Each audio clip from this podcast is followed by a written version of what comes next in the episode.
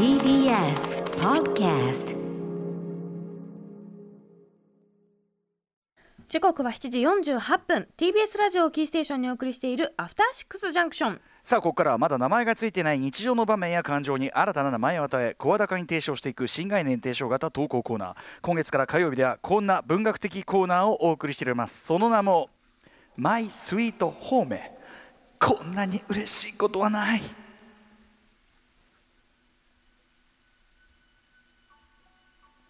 人から言われた何気ない褒めの一言。言った当人はとっくに忘れているようなささやかなあの一言のおかげでだけど私たちは生きていける。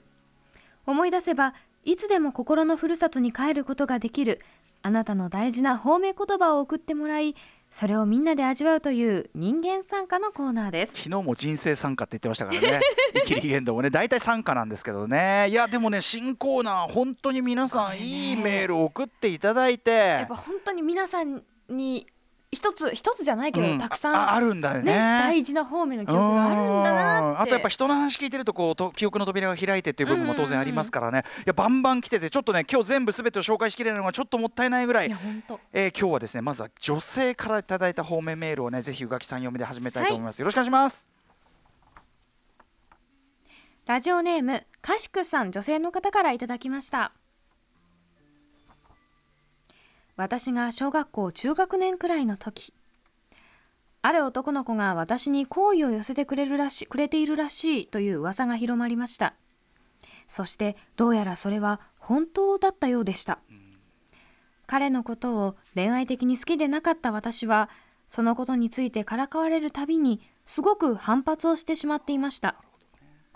今思うとこんなやつ絶対ないみたいに結構きついことを言っていたように思うのですが彼は器が大きかったのか打たれ強かったのか変に私を避けることもなく普通に接してくれました。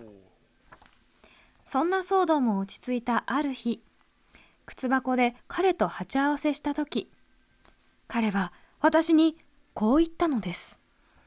かしくて見た目は天使だけど中身は悪魔だよな。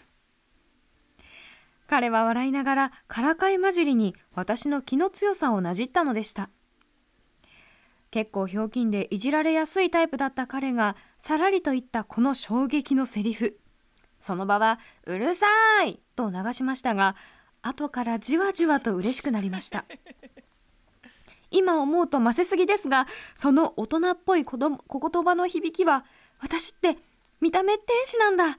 というシンプルな喜びと相まって私の心に残り続けました。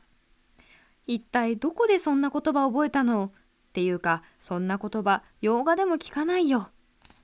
多分一生に一度しか言われないであろう私のマイスイートホーメかしくって見た目は天使だけど中身は悪魔だよな。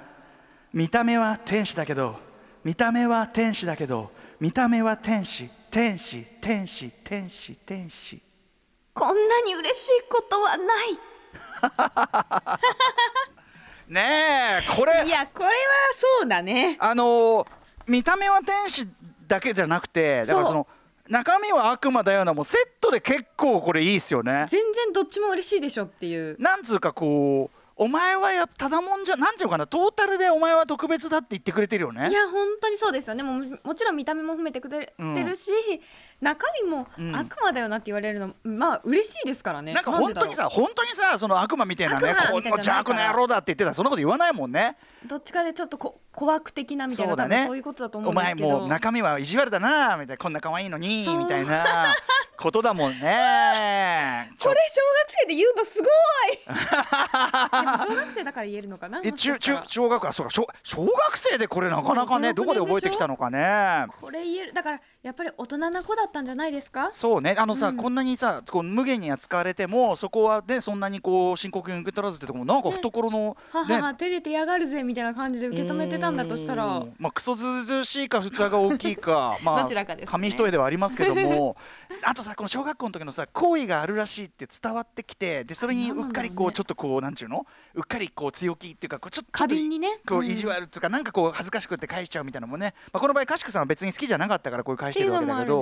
ね、いやー恥ずかしいのもあるだろうしでも見た目は天使だけど中身は悪魔だよないやこれはずっと覚えてるでしょう宇垣さんなんか言われたことあんじゃないこんなぐらい、あでも言われたことあると思います、うん、そういう系統その見た目とのギャップって言うけど、両方いいやつじゃんっていうやつ。あよえでも男性にというよりはええ。女友達に,、達に。なんかもっとそういうなんか虫も殺さない系かと思ったら、ええ。普通に殺すねみたいなそういうノリで言われました、むしろ殺害派だった。みたいなゴキブリとか普通に殺すねみたいな感じで ねわれましたね。えどっちもいいですよねでもねそれはね。